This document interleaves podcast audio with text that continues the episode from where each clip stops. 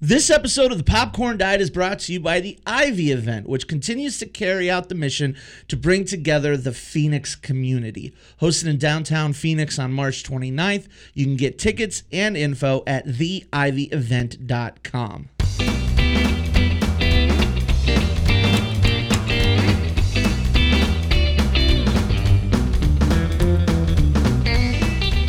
Welcome, all you good movie buddies, to the Popcorn Diet, a podcast for those who live on a steady diet of movie theater popcorn and other movie snacks like peanut butter M&Ms. As always, my name is Rick Williamson, your very best good movie buddy, and with us today we have a special guest co-host, her second time, number two on the podcast.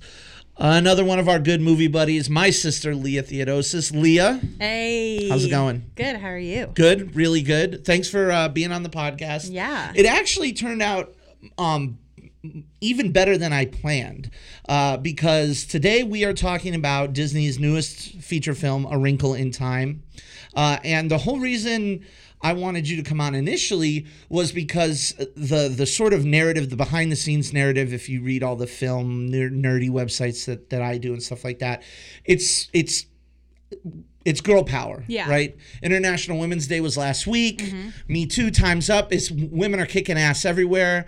Uh, Ava du- DuVernay. I always pronounce her name wrong. Ava DuVernay um, is one of the rising sort of stars in the not only in the filmmaking community but as a as a female as a person of color um, and so that was one of the main reasons I brought you on for this episode I thought it fit narratively and, and made sense but also I didn't realize the film was so focused on on siblings Yeah. and family Me neither. and you know that worked ended up working out really well Yeah, it did. um, so we that's what we saw. We saw Wrinkle in Time. Now, Leah, did you know anything about this going in? Did you know like literally anything? I really didn't. Other than seeing who's going to be in it from viewing the trailers, that's pretty much the extent of what I knew was going to be happening in this film. Okay, so you didn't read the book or anything Never read like the that. book, or at least not that I remember. Maybe I was forced to read it in school growing up or something. But I don't. I, I- doubt it.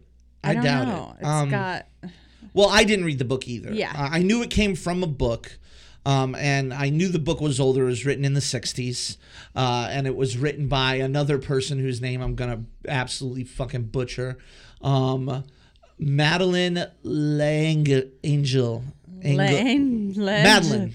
Madeline. Go Good old Maddie. That one, that one's that one's easy. It was published in 1962, um, and I did not know, at, like literally, I didn't read the book. I didn't Yeah. know anything about it. Um, and uh, coming in, obviously, I was interested because it's Disney.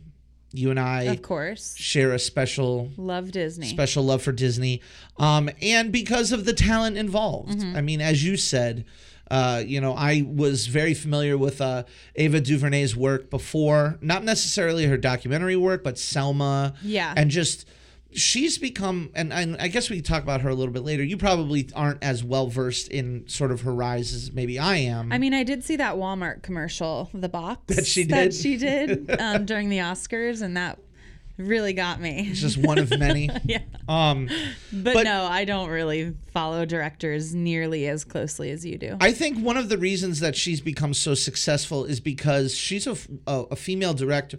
And again, far be it from me, a straight white American male, to to you know proclivicate and and and talk about you know women in film and whatnot. But I I, I think that one of the reasons that she's become kind of one of the spearhead figureheads of of females in film is because she's out there. Mm-hmm. Like she it's not that she's done a lot of work because she really hasn't. Mm-hmm. She's done this is her i think her fourth narrative feature film and she's done a bunch of documentaries and she's done a bunch of short films.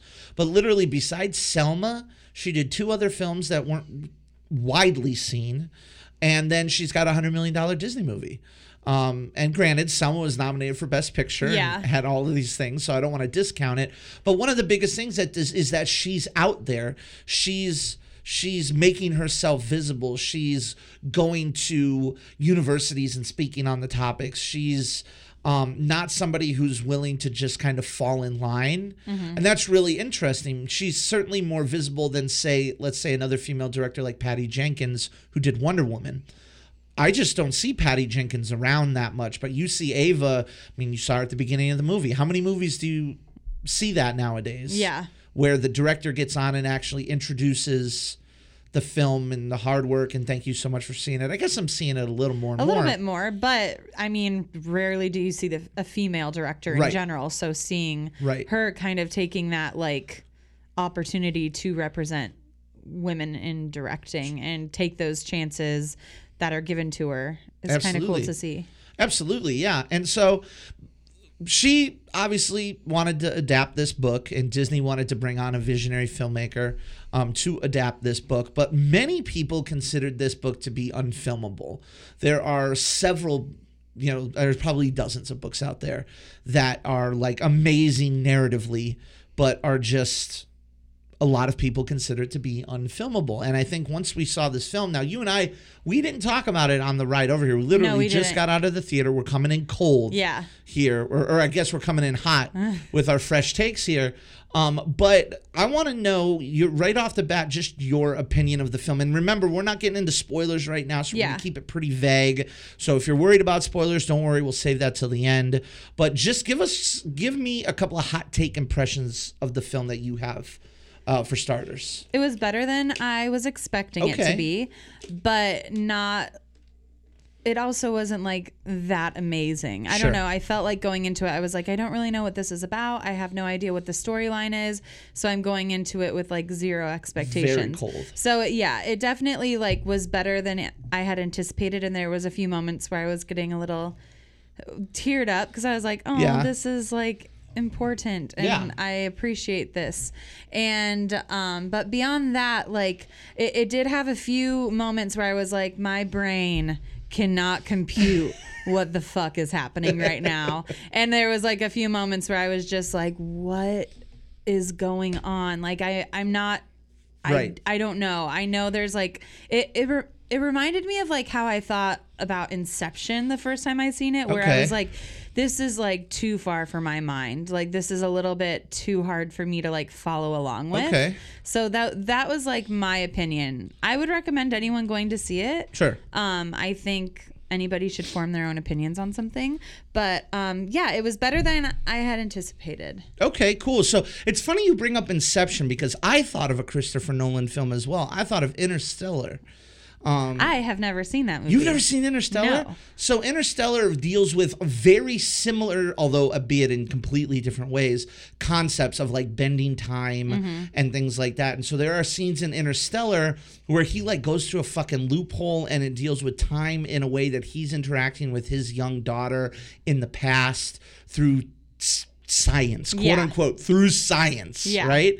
Uh, science in big quotations. Um, and it took me a few times to sort of grasp what they were trying to get at there. Uh, the other film that it reminded me of was The Neverending Story a little Yeah. bit. Um, and I'll be the first to say, I'm not a big fan of The I'm Neverending not Story. either. I'm not either. And people usually seem a little like blown away because I do love the labyrinth. And so for some reason I think people kind of associate those as being very similar. But yeah, the never ending story left a bad taste in my mouth as a little kid. It Yeah. must have been like the horse scene or something. It's and I just can't get past Well, it. Well, that's traumatic as shit. But it's very so. The Neverending Story was a German book. Um, this, from what I know, is an American book. So we don't have that uh, t- to lean back on. We don't have some like lost in translation issue going here. Um, but really, I think it just be, it deals with the concept. Uh, just to give my hot take on Yeah. it. Um, I came in expecting to not really like this movie. Yeah. Because I was getting very heavy Neverending Story vibes from it. yeah. Um, and I think that really has to do with the fact that both the Neverending Story and this deal with this abstract concept of like evil and darkness, Mm-hmm. right? I like it a lot better if there's a bad guy, like Yeah. a villain. Like, give me somebody who we can uh, go against, which is why I think you like Labyrinth because there's Dave Bowie's bad Yeah. guy. Um, and I liked it more than I thought I would. Uh, there are still moments throughout the film where I wasn't confused, but I was just like, "What's the fucking point of Yeah, this?" yeah. Um, I'll be so just kind of if I if we want to break it down by like you know pieces of the film, Mm-hmm. right? Uh, number one, I think all the performances were great. Yeah. The kids, Yeah. amazing. Chris Pine, amazing. Mm-hmm. Um, I didn't care for the three ladies that much. I didn't really either.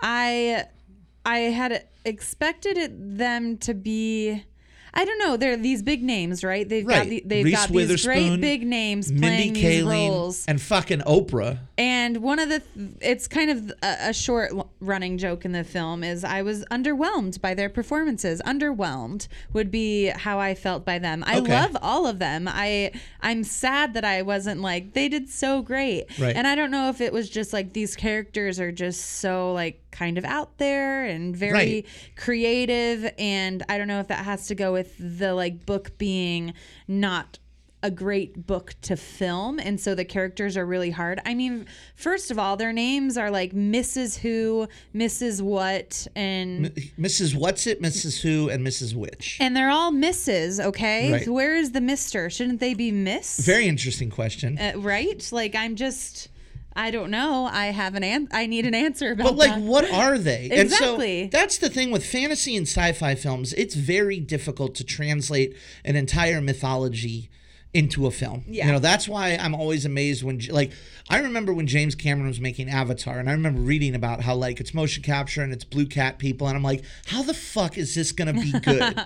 like you have as a filmmaker, you have to sell the audience on the idea of the mythology of your film. Mm-hmm. And it, they just didn't explain who these three women were. There we're celestials, we're like we're in the universe. We're the universe. Everybody's the universe. we're light. They like It's too abstract. Yeah. Like I need to understand what you are. Yeah. And not and to, and then to to put on top of that their dialogue, they're not really characters. They're just like motivational posters who talk. yeah. Yeah. Who are like, you could do it, be a warrior. Like the fuck does that mean? Yeah. And uh one of the characters, I don't even remember, it's Mindy Kaling's character. Mrs. I don't Who. know if this is a spoiler or not, but for the majority of all of her lines, she speaks in quotes. Yes. And so it's like, what is your point even being here? Like, what is going on? It, it was, I just didn't like in the the in characters. the in the book mrs who mrs who that's her character um speaks in quotes of philosophers and other um you know artists other authors and things like that but they've updated it Yeah. to where she's quoting OutKast she's quoting churchill she's quoting hamilton Tucker, didn't she? yeah, when she goes, Chris- damn, which is Chris Tucker from Yeah. Friday. Yeah. Which I like. Like, those are little touches that are fun. Yeah. But, like, number one, one of Mindy Kaling's greatest assets is her wit. Exactly. And I feel like it was not shown at all. It was taken from her. It was yeah. So you just see this witty, awesome female writer Who looks up like a million bucks. Yeah, She looks great. Is beautiful.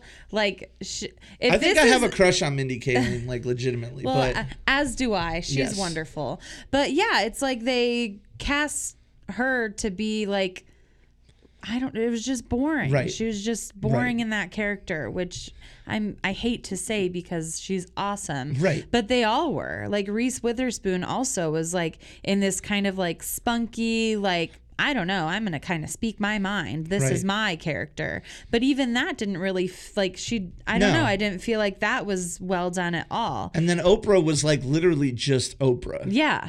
except, thir- except 30 feet tall. Yeah, she's like giant. Um, and again, like their their their messages aren't bad per se, but they're the they're, they're the great. they're the film equivalent of the little poster of the kitten hanging on to the to the to the table like, and it's "Hang in hanging there." That's what they are. They're Yeah. motivational posters. And there's something to be said about the film as we kind of talk about the storytelling and the message. There's something to be said like it's it, uh, like you can't argue that these are good messages to Oh, deliver, sure. you know. Um, you know, to love yourself and to embrace the light and to reject the darkness and and things like that. Um, but it's just done so motivational speakery Yeah. you know that that it can't it just did, doesn't resonate Yeah. well what does resonate is with the characters and the kids and the family like that is, i Mm-hmm. think the core of the film Yeah. I Um, agree. but but yeah i i just as far as the storytelling goes for those of you who don't know the general plot which we haven't even gotten into the general plot Yeah. yet but apparently the idea is excuse me if this sounds weird, but the idea is that um, uh, the the main character's parents, uh, the the girl's um, Meg, her father was an ash. Her parents are astrophysicists, and her father, played by Chris Pine, believed that he could quote unquote wrinkle time and space um, through the power of the mind, essentially tuning your mind to a frequency that allows you to jump to different points in the universe right? And he goes missing. He's gone for 4 years at which point those over those 4 years Meg kind of turns into like this hostile young kid. And then the fucking women show up. Yeah. and are like go find your dad. Totally. And it's just like the the first moment you see Reese Witherspoon Reese Witherspoon it's just like oh like this is just happening so quickly just like this Right. this is how it's happening Uh, I, okay I guess I'm just gonna go with it I guess. Um, and so they they they go through this process called tessering, which is der- derived from the word tesseract. Which again, tesseract. My knowledge of the Is word the Transformers right it's the Is it Transformers or it's the it's the cube in in uh, in Avengers. yes yeah That's what I yeah. thought the Tesseract was. Um, but so that's what they call time travels, like, or they call whatever this is interdimensional travel. They call it tessering, and so then they go to a planet, and it's it's Meg and her uh, her friend slash love interest uh, slash wasn't he a Peter Pan? In what Levi Miller was this kid was Pan in Peter Pan, or he was Peter Pan in Pan. oh my gosh Um, so he's not your so he's funny. he's not your Peter He's Peter not Pan. Jeremy Sumpter. I was like, no, Ricky. He is not Jeremy Sumpter. Um, but I knew I recognized that kid. That's um, funny. And her brother Charles Wallace, who's the best fucking part of the movie. oh yeah, Charles Wallace, the little boy in the film, like I would go see the movie again for him Yeah. because he was like s- this He's little six year old, seven year old, I'm not sure how old he is, talented little kid who's going on complete opposite ends of the spectrum with his character. Kid is nine. yeah, okay, nine. But Kid is nine years old, and is awesome. Yeah, he he like was I thought the, best. best. actor in the movie. Yeah, without a doubt. Um, and they travel to a planet called Uriel, I think, and there's like living flowers, and it's beautiful. And and and then and they just travel planet to planet looking for Chris Pine without getting into spoilers. Yeah. Um. So it's it's just there's a point to where it's like, what are the rules here? Like, Yeah. why is this happening? Why are they? Why are these? You know, why is nobody worried when this kid is falling from a great height? Nobody's concerned.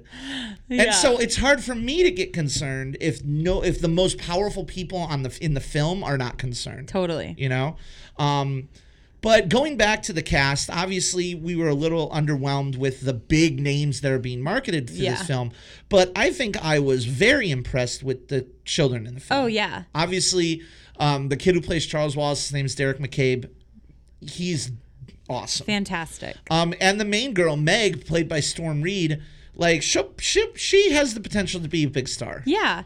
I think she in this movie it's a very specific character, but towards the end you see her playing like another character. Yeah. I will say that much. And I was like, "All right, girlfriend can play other characters. This Uh-huh. isn't who she is." So I thought like, "Okay, I'm interested in seeing her in more films." like sure. she did such a good job. I would love to see her more for sure in different for sure. films and different styles of characters and for her. and I think that that core relationship, I think the relationship between the three children characters and the relationship that Meg has with her, particularly her father, but her family in general, that's the driving force of the film. That is where we get the most emotion out of it. Would you agree?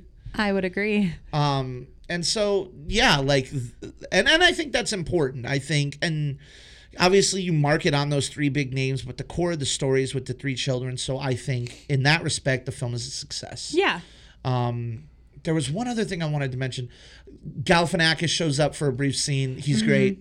He's great. I wish there was more of him. I wish He there was more Zach Galifianakis. Brought a smile, made me chuckle. Um, I will say a couple of really interesting observations about this film. Number one, um, I really liked that both uh, sort of quote unquote relationships in the film were multiracial, right? Um, and again, listen, I'm a white guy, I understand, but like I think that it's really nice to see that, you know, it's a, a black woman and a white man. And and likewise, her love interest is white, and like that, there's a there's a level of inclusion and like, um, I guess the word is inclusion there, like representation. Yeah. That those type type of things exist outside of a Cheerios commercial. Yeah. Um, and I really like that a lot.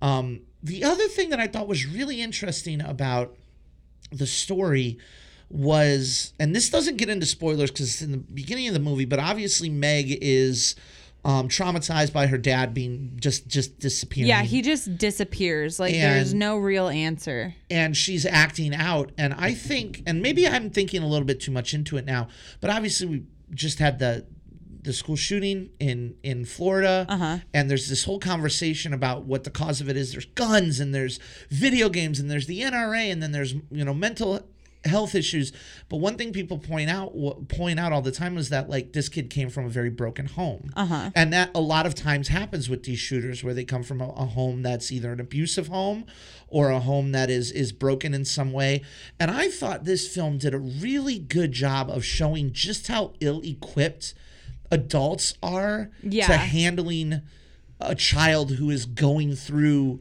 this complex mental anguish Yeah.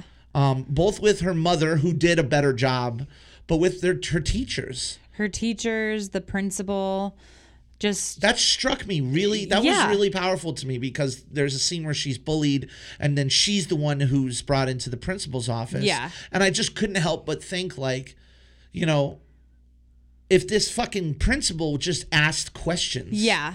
you know Yeah, like there's a part where he's like, "What would your father think?" Right, like, and fuck I'm like, you, yeah, I'm like, oh my god, Like, how did some you get this job? that's some bullshit You're making things worse. But at the same time, like I also felt bad for the teacher because I mean that's another. I mean, just if you talk about all the storylines that are being thrown at us in Yeah. terms of news, one of them is how under-equipped teachers are. Not only in just like pencils and pens and shit. Yeah. But like mentally speaking, teachers and and he, I think maybe even you and I, maybe uh, you know uh, adults in general, we're not always equipped to to help with that. You know. Yeah. And that was particularly powerful to me. well, I, think. mean, people go to school to talk to people who need help.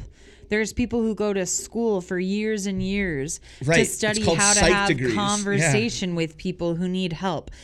A science teacher did not go to school to do that. And so I I I agree. I do think that was an interesting take on it and it was I think pretty realistic Yeah. how these adults that um people entrust their children with, they really don't know how to have simple conversations to like really just figure out like, hey, like what's going on? right. It's just like here's your consequence. because we're we're like we're all and I always make fun of kids. I think kids suck. Um, uh, kids are the way I describe it is kids are are they're underdeveloped humans, like a, like a baby, a newborn baby. Yeah. That's a level one human. It's the dumbest that baby will ever be. Like that human will never be dumber and never know less than that baby does. Right. level one. And so so these kids they're the same thing though, but at, but but the, the interesting thing about kids is that they're they're growing. So they're they're developing new emotions, they're developing new ways of thinking,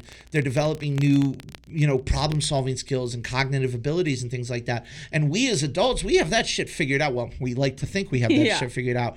So you can't help but see the frustration. Like, why can't you figure this out? You're a 14, you know? And Mm-hmm. I just again, I just thought that was I personally found the scenes in the school yeah. more interesting than than when they were flying around on too. a fucking leaf dragon. I did too. You know? I absolutely did too. I I loved the beginning of the movie. Yeah. More than the rest of the it. fantasy stuff. Yeah, once we jumped into like the wrinkle of time or Yeah. whatever. And I I- was like, okay, now we're starting this. It was almost like two separate films Yeah. done in completely different ways almost. I would venture to say that Ava uh, probably liked working on that beginning stuff Yeah. too. Not that she wouldn't have liked working on the fantasy stuff. That stuff looks like an absolute blast and it's gorgeous. yeah. Um, and that's sort of I wanted to kind of segue into just what we liked, what we didn't like. Obviously, we've been having this general conversation here, but I think in terms of the look of the film, the film is gorgeous. Yeah. I love the look of the film, all ways, shape, and form. Um, give me another thing that you liked, just like just to bullet point it. The costumes, I thought they were so fun. Um, they did a really good job at creating just like normal what a girl would really wear to school, and like they created. Char- Charles Wallace was that the little brother's name? Yeah. He's like this brilliant little kid, and he's like in like a sweater vest, Yeah. and like he's just this smart kid. They did a good job at like giving their characters costumes that I thought fit them well. But then the fantasy stuff, like Oprah and Reese Witherspoon and Mindy Kaling's Yeah. costumes, like they were really cool and really fun to see. Oh, and then when um, Michael Pena Pena Pena. Pena Shout out to Michael Pena, who's he always was- great. Yeah, he was in it for just a, little little, bit. bit. but like I loved like his entire look. I was like, this is fun. They did a lot of work on a character who isn't really in the film all that much, Right. but like they wanted to make sure like whatever characters were getting screen time and like they wanted their characters to be like this is this is your role and Yeah. you're gonna dress I like want this. his suit. Even the there's a scene it's in the tra- it's in the trailer where um there's like they're in like a cul-de-sac and all these kids are bouncing balls. Like even that I thought was awesome. Like there's all these like very Stepford wives mom like style women. Mm-hmm. Uh-huh. and I was like even that is like so specific for a type of costume. So I thought the costumes were really really awesome I could watch Mindy. Mindy Kaling has this one costume when they're on the planet. It's like really wide dress. Yeah. I could watch her run around in that. Yeah, thing. it was She so just looked cute. funny, and it was just a great. I don't know what it was, but it was just like it was like Marie Antoinette like they had like they probably had like the hip big yeah. things that like make their hips look bigger. And what you can't see while you're listening to this is both Ricky and I We're like gesturing. motioning like you guys know what we're talking about like by by moving my arms over this speaker. But no, I there yeah, she was like running down a hill in this like really wide hip dress and she just looks like charming and running down the hill. yeah. And I was like this is so fun. And I think they did a good job um every time they what was it called? They when they- every time they tessered, Uh-huh. the three main women, their costumes like changed. Yeah. So it was kind of exciting. You're like, what are they gonna wear next? gonna look at this time? Yeah. Yeah, um, and, and then I think lastly, one of the big things that I liked about the film was um, the children characters. Not only characters, but also the actors. Um, I was blown away by them. Storm Reid has the potential to be a big star. Yeah. Uh, Deric McCabe. Char- I mean, get like I watch a Charles Wallace spinoff. Oh my god, I where totally it's not even would. fantasy. I yeah. just want to see him at a day in school. Yeah. like, I want I would get behind that. Now that is a movie I'd like to see a hundred million dollar budget like behind. just like even if it was like a 15 minute short film that was like a day with Charles Wallace. oh my gosh, yes. It's I loved him. Um, and so that so let's wrap up the non-spoiler section with what we didn't like. And I think a big thing of what I didn't like is I thought the world building and the mythology building was really lackluster. There was a lot of real abstract shit going on. Yeah. Which I think is probably really close to what the book is like. Yeah. Um, but Which is exactly why people would say that it's like unfilmable. Right. Or like they can't make a movie based off of it because it is just so abstract. Right. So it's hard to convey that onto the screen to like the viewer's eyes. It's like like they go through this, and we'll talk about more in spoilers. But we came in with no baggage, and so I'm interested to see what big fans of the book think. Yeah. Um, because with no baggage and no emotional attachment to the story at all, at all, there's just some scenes where it's like, why are we here? Why Yeah. does this matter? Why is she turning into this thing? why are they able? Why are they able to fly? Yeah. Where did, where are they going? Yeah. Like there's things that are just skipped over Absolutely. um, that I just I couldn't I it it it took me a long long time from when they left reality to when they got to where they wanted to get to for me to care about anything. yeah. Same. Um yeah. And and then and I think this to your final point is that we were a bit underwhelmed by the three misses. yeah. You know, they just didn't really bring a lot to the table in terms of characters. They all seem to be plain versions of themselves. Yeah. Speaking motivational quotes. Yeah. Yeah. Um, so if you could boil it down from one to five popcorns, do you are you familiar with our rating system? Let's refresh it for okay. everyone. Our per, we have our rating system. We have perfect popcorn, which is go out and see this movie immediately. We have movie theater popcorn, which is you should probably see it while it's in theaters. We have microwave popcorn, which is eh, you could probably wait you know, get a bag of of of stovetop and whatever, make some popcorn and sit and watch it on the TV. We have stale popcorn, which is like if you want to, Yeah. and then burnt popcorn, which is Jesus. Don't waste your Don't waste your fucking time. So where would you put this? Mine this would be microwave scale? popcorn. Yeah? It'd be like, yeah, like if if you want to see it, go for it. But if you don't mind waiting, then you can watch it at home. Yeah, I, I think I think it would be that as well. On one hand, like the argument could be made that it's big and beautiful, and that you should see that stuff on the big screen. Yeah. But uh, you know, I think I'm gonna fall with you in that it's microwave popcorn. Like it's got some really good messages. It's got some good music. Um, but and you should see it. Yeah, But you I mean it's big and beautiful, but it. the the beautiful aspects of it, for me at least, it's not enough for me to like this. The story should be better at Right. that point, and I think like if that's the only reason you should go pay money to go see it in a movie theater is because it is really pretty. Eh, that's probably not my type of film, anyways. Right. Exactly, exactly. So that is it for our non-spoiler talk. We're gonna get into spoilers in just a little bit, but before we do, we got to do a little housekeeping here. So as always, this is where I like to remind people that we want you to be a part of our conversation. We want you to be a part of the Popcorn Diet community. You can follow us on Facebook, on Twitter, on Instagram at the Popcorn Diet. You can go to popcorndietpodcast.com to read all our reviews. We'll have a review for Wrinkle in Time up by the time you're listening to this episode. All of our episodes are there as well. Um, definitely, definitely check that out. And then, as always, wherever you're listening to us, like, rate, subscribe, share, write us a little review. Say it's great, say it sucks, whatever. I want to hear from you.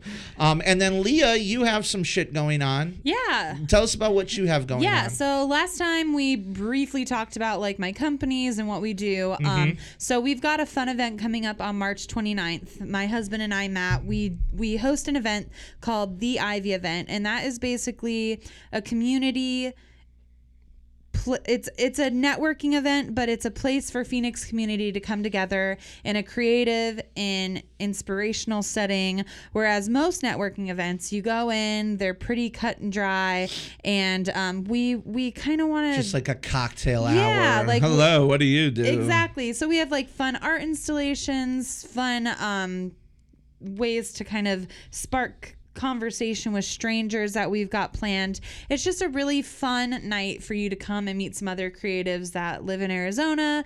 Maybe you're not quite sure, like, I'm not really creative, I don't really know. It's really for entrepreneurs who just like, hey, I want to go out there, I want to meet other entrepreneurs or business owners or creatives, photographers, whatever it may be. It's just a fun opportunity to come and hang out, have a couple drinks, and meet some new people. So. Eat some food. Yeah. Win some stuff. Exactly. We're doing a raffle. Um, we've got over 15 prizes right now. They're all great local prizes. So everybody who's donated something to the raffle is a local um, based company in Arizona. And all the funds, 100% of the funds that we're raising through the raffle will be donated to Halo Animal Rescue and they are a non or a no-kill facility in Arizona. So they take all that money and they work on finding homes for all the pets that they're rescuing and working with. So we really believe in that and we're excited to raise money for them. So if you come, you get a free raffle ticket to enjoy, but we always recommend buying more so that you can help us raise funds for a good cause. Sweet, cool. Yeah. So that's so that's just to recap. That's the Ivy event. It's hosted in downtown Phoenix on March 29th, and they can find more info. They can buy tickets at theivyevent.com. Yep. Sweet. Tickets are required, so if you are interested in going, go to theivyevent.com and you'll find all that fun information. Get them tickets for sure. Um, all right, spoilers. If you, if you don't want to get spoiled, then Get out. Bye. Have a good one. Thanks. We appreciate it. Um, so let's just go through. So obviously, you know, we have some issues with the film. So I want to talk about those first and then end with our, our favorite scenes.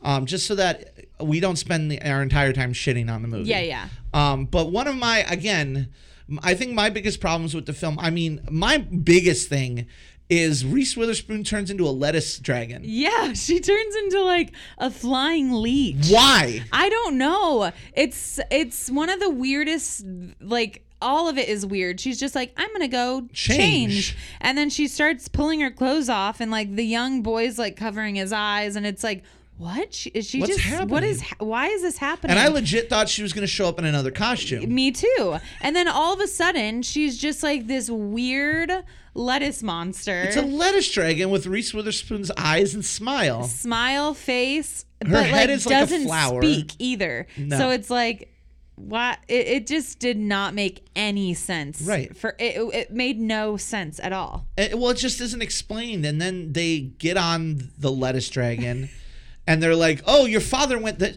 Number one, they talk to flowers. yeah Whatever. Fine. And the flowers are like, he went this way. And they're like, we got to go this way. And so she turns into a lettuce dragon and all the kids get on her back. And, and I, and it, it seems to me like they fly miles away. yeah Right? yes um, until they and it's beautiful. They crest over the horizon, and there's just this wonderful CGI landscape. yeah To which it's I understand that they're trying to make it like when the best example I could come up with is when they find the floating mountains in Avatar. that's exactly what it reminded That's me That's what of they tried to do, but I just didn't care. Um, and then they see this dark clouds, Mm-hmm. and they're like, "Oh, what is that? That's bad." And then the fucking kid, uh, But before that, they're like floating above her. They're not even like touching her anymore. Yes. So they're like riding her, and then That's not the how physics Meg work. Is just like jumps up and she's like flying with her now too. And then they all do it, and so then they see the black cloud. Yeah. and continue. And then the kid, f- well, I was really upset with that. I'm like, that's not how physics work. yeah, Like that's not you. Like they say they she explains it as lift, which is how planes take off. Planes take off by using lift, right? Mm-hmm. But they have flaps and they have wings. People can't take off with lift that way. They'll get blown off, right? So I'm like, this doesn't track. But then the kid falls off. Calvin, Yeah. the the buddy who joins the crew, um, who I, I guess. Uh, him and Meg are like the sort of they're into each other. into each other. They're they're kids, so I was like, I hope there's nothing more because like this, they're they're children. They're like freshmen in high He school. falls off, right? Yeah. And so, on one hand, it's like, oh, he's falling. On the other hand, I'm like, how is this lettuce dragon like not gonna catch him? Yeah. And then on a third hand, it appears that he is falling directly above where they took off yeah, and um, Oprah and and Mindy Kaling are not concerned at all. They're just like go help our friends. and they send the flowers to catch him. yeah, And I was just like, why is this happening? yeah. like, it didn't make any sense. Why? And That- it wasn't explained. No. Um, just why is this happening? And then the other thing is that, um, and and again, this is going back to the whole never-ending story thing. I don't like films that that deal in like the abstract concept of like good and evil. Yeah. um, because obviously you and I were raised in a Christian household. Mm-hmm. We have a, a Christian based idea of what good and evil is. But like my biggest question was like who decides who's good and evil? Like who decides what's good and bad? Um, and it was just kind of it was just kind of weird because at the same time like it was like a, they were encouraging her to embrace her faults Yeah. you know but like she struck another student like you Yeah. can't embrace those faults Yeah. so like it just dealt in a very black and white way and maybe that's me being a cynical bastard but like this whole world is gray like nobody is purely good and purely evil Yeah. Um it's a whole various 50 60,000 shades of gray And that's kind of like the the evil part of this movie. Its name is It, correct? The It. The It. just so it doesn't steal directly from Stephen King. It's it's the, The it, so it doesn't even have a name. It's the and it's it. like this dark cloud that's just evil Right. and it slowly starts to spread jealousy and hate and it's more of just like the it is actually just like people sh- being shitty Right. Which I mean, uh, you know, one could make the argument. You know, you look in society nowadays, and it feels like we're more scared than we ever have been. It feels like our government and our media, and I'm not gonna get on like my pulpit here, but it just feels like everything is based off of you should be afraid and you should be safe. yeah And the more people are afraid, they kind of stole from Yoda. Um, where remember when Yoda says fear leads to anger, anger leads to hate, Yeah. hate leads to suffering? They do it almost the same way here, where it's like Oh fear gosh. leads to rage, Yeah. rage leads to violence, and violence leads to so something else. And I was like, I've heard this shit before. Um, Oh, but it's also like it, you know that is. I mean, I did find that to be an interesting point because when you are afraid, you wind up lashing out at things, and I think a lot of people, not only in this country but in the world, Yeah. are acting out of fear more than anything nowadays. Um, and I'm always somebody who tries to go against that. I always try to go against fear because fear makes people irrational.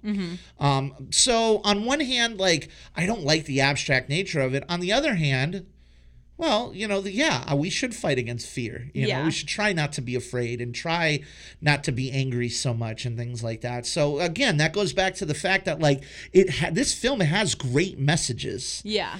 It's just like an animated poster version of those messages. Yeah.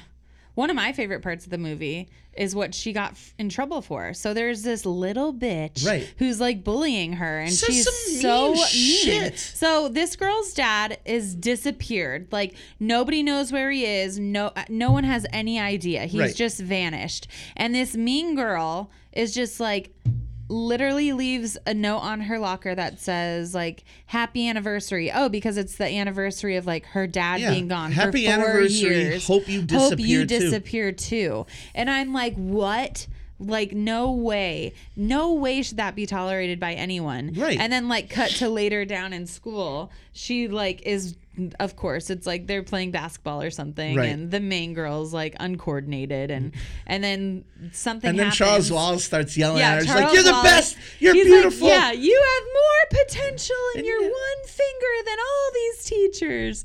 And then the mean girl's like, wow, does crazy run in the family? Yeah. And so she's like, what did you say?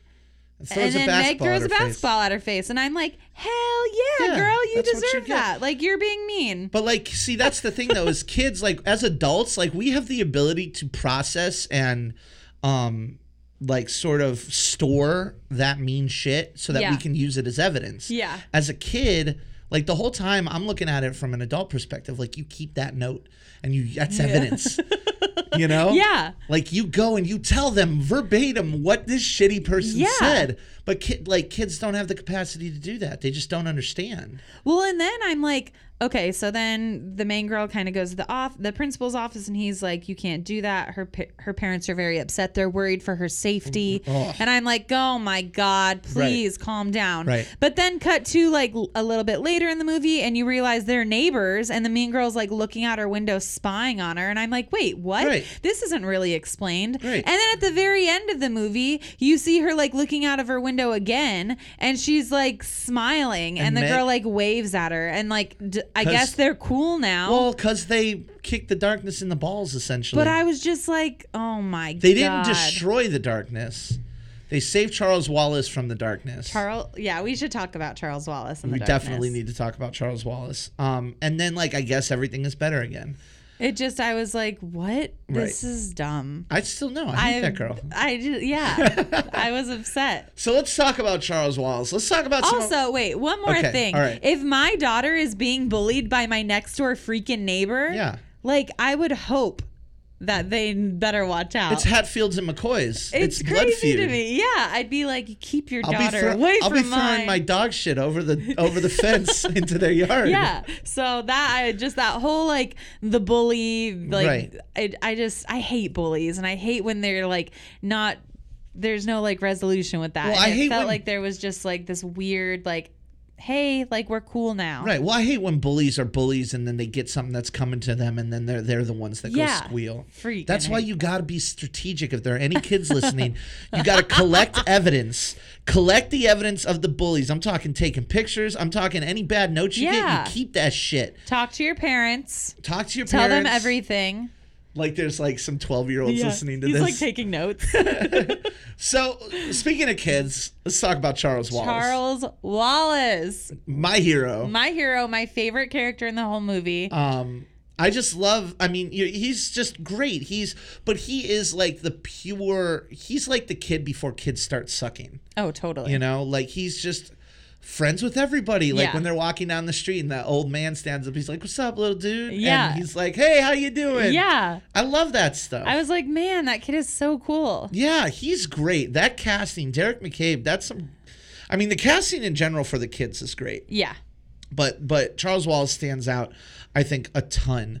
Um, and I just love how he's like on the level with the misses the whole time too. Yeah. Like it just feels like he's on their level. And he is. There's like a part where Reese Witherspoon is like, he's one of the most brilliant minds that you have on the planet right Yeah. now. Which I'm like, of course he is. In his cute little sweater vest, of course he is. Uh-huh. And there's a part where he's um sitting. Sorry, I'm going over all these spoilers, but this No, is the- this what that is- section this is, is for. the spoiler section. So You're there's okay. a part where he's like sitting at school, just like doodling and drawing. He's just very content. And there's these two teachers that don't realize that they're talking about him and he's right there, but they don't realize that he's there. Right. So they're talking about how his dad's crazy and how I can't believe anybody would do that. And just think of how like crazy all the kids are going to be and just kind of like going on and on. Sure. And he basically just stands up and be like, How dare you? Yeah. And he like stands up for his entire family and they're like, You can't talk to a teacher like that. And he's like, What do you mean? Like, you can't talk about my family like that. I Yeah. don't remember the exact well, lines he that says he said. he turns and he said you said it earlier where he turns and he says my sister has uh, uh, more potential or talent or whatever in her little finger than you do in, In your, your entire body. body. to a teacher. To a teacher, yeah. Just Because like- they were like, man, that girl Meg, she's like really lost her yeah. fire or whatever. Right. Well, she's become uh, essentially a just little hermit. Yeah. Like, she's not, she doesn't really act out either. She's just to herself, walks around with her head down, doesn't have any friends, Right. feels invisible. Like, right. so then, like, of course, little Charles Wallace Charles hearing Wallace. someone picking on her on his sister, and he's just like, "How dare you!" Right. It's Well, the best. And I think that those two characters, that's why the finale works so well. Like, um, I was surprised at how, because I'm going literally going through this entire film thinking like this isn't grabbing me. Like I'm not emotionally invested in this film. Like I'm thinking about it throughout the as I'm watching this lettuce monster flying around, and, and as as Hashtag lettuce monster. as they're sitting on a beach like i'm like i'm not invested in any of this like Yeah. this is or or like all of a sudden like we didn't even talk about the huge uh, forest storm which Oh, yeah. looked amazing yeah, it did. but then remember like there what are the stakes like I they- forgot about that Yeah. because it didn't really have a point. no it's just this place is evil Yeah. and whatever and it's this abstract evil but i did choke up at the very end twice a little bit i didn't like I- i was not brought to full tears but i was emotionally impacted when she finally found her dad and she's Yeah. just like crying Yeah. I'm like that's fucking heavy like yeah, I that started getting emotional during that part too. That and was she does a good job. She's not like some kid who's like forcing herself to No. look like she's crying. Like tears are falling. It like is Like, it- very authentic to what you would think a child would feel when they like see their dad that's been Yeah. missing for four years. like it looks like they killed her dog and then rolled the cameras Yeah. like she, she, she did so good in that scene. it and then when she's talking to evil charles wallace at the end so so so Yeah. Oh yeah, evil Charles Wallace. so the it essentially like hypnotizes charles wallace and Yeah. takes him over i guess he's just like this little guy. He's still in his sweater vest, yeah you guys. yeah but there was some real effective shit there like when he was dragging Yeah. them down the hallway i'm like this is I know. terrifying I know. I was there's like, children in here um and so so that was really effective um but then when she's like listing off all her faults and she's like you still love me because of that and i still love you i'm like this is really really like great like emotional stuff Yeah. i just wish they wouldn't have had like those lava fingers Yeah. like smacking her around as well although i understand like I appreciate that they put some physical danger in play here. Yeah. Because, and I wish I would have done that more because there are times where, like, it's literally just the missus telling them, like, this is dangerous. But I don't see why. Why is it dangerous? Yeah. And in here, like, the she's in, like, the, the middle of the darkness and it's, like, smacking her around with, they're like tree branches made of, like, lava rock. But they're not like hot. Like No. they, are not like burning anyone. No, anyone. they're just like glowing. yeah, they're like amber or something. and and that whole that whole like emotional finale i just thought was that was really effective Um, Yeah, it was. especially after the previous 30 40 minutes of of nonsense yeah. um so like yeah so that's i think that's one of the biggest reasons that that it saved the movie Yeah. Is because there was a lot of that emotionally resonant stuff. in I it. agree. And then you think like they're on this whole journey trying to find their dad their dad and then she finally finds her dad and they're trying to get out of there and he figures out like we can go. I Right. let's go. But he has to leave Charles Wallace, who is his adopted son. Right. In And his defense, yeah, he in his doesn't know defense, he doesn't Wallace. know Charles Wallace. Charles Wallace was just a baby when he had left and it they they had adopted him. So Right. he really didn't know him at all. And so there's a part where he's just like, "We gotta go. I don't want to. I'd rather lose one of my children." or what does he say? He, says doesn't something say like it, that. but he's like, I can't lose you again. yeah, I can't lose you again. And so he's figuring out like we can wrinkle time right, Right, now we and can we can her. we can get back home. And so he's going through the process of it and it kind of starts and she's like refusing like not without Charles Wallace, not without my brother. Right. No, no. And like her dad basically is like okay like i'm going and takes like their friend and meg the main girl like was her will for staying to get her brother Right. was strong enough for her to stay back and not be pulled or, right. like well, it with was her dad It was much like they they foreshadowed that earlier when the missus tried to take them back to Earth. Yeah. And her will to go to get her dad is stronger than that. Yeah. Um, and I like the fact that at the end, like she spends the whole movie basically being dragged through these tessers. Yeah. And coming out like hungover yeah essentially. she's like, she's why does it hurt me but everyone else is saying it's glorious and and and I really like because I didn't understand because again they're trying to make visual a, a movie out of this abstract stuff. So like Yeah. when she gets when she's going through the tesser, it's like she's in a bunch of fabrics that Yeah. are pressing up against her face. It's like she's getting smothered with it, and I'm like I don't get this until the very end when Yeah. it shows her like floating through the fab. It's it's essentially the fabrics of time and space. yeah Um, and it actually pays all that off by showing her like this is what tessering done at the best should look like. Yeah. And she's like floating through it and it looks like Yeah. beautiful and the effects are really great. The CGI work is really great. But yeah, it that part I thought was like, "Oh my god." And then at the end when they're back at home, everyone's safe and sound. Uh-huh. Her you can tell her dad is like, "Yeah, that was like kind of shitty and Yeah. I'm sorry that all happened." And she's like obviously happy to see her dad, but you can tell she's like still like sad and just like Yeah. yeah, that was kind of a bummer. Yeah, yeah. But I mean, that being said, like still, it had really good moments. It Uh, did. It did. You know, aside from the and again, the stuff that I knew wasn't gonna land for me, it didn't land. Yeah. Like, um, but I was pleasantly surprised by the stuff that did. Yeah, You know, so, um, I agree. so Leah, thank you again for being a part of this. Yeah. Uh, you're always welcome back. Well, thank um, you. Is there last before we wrap it up? Is there anywhere people can follow you on social media? Follow what you're doing. Um, yeah, I mean, I would say check out the Ivy event. We're on social media, Facebook. We've got a website. Um, that's kind of our number thing right now. Number one thing right now that um, we're doing, or you can follow along with um, our wedding and event industry company, Tremaine Ranch. Yep. Um, same thing, Instagram, Facebook, Twitter, and yeah, that's pretty much me. Sweet. Thank you so much, yeah. Leah. Always appreciative. Uh, as always, follow us on Facebook, on Twitter, on Instagram at the Popcorn Diet. But for my sister, our good movie buddy, Leah Theodosis, I am Rick Williamson. Don't forget to follow our MCU Free Refills podcast leading up to Avengers Infinity War. The, the big movies of the year are starting to pick up. We got Tomb Raider, Pacific Rim, Ready Player One coming out. We're going to see all of those, and we're going to recap them all here on the Popcorn Diet. Adios.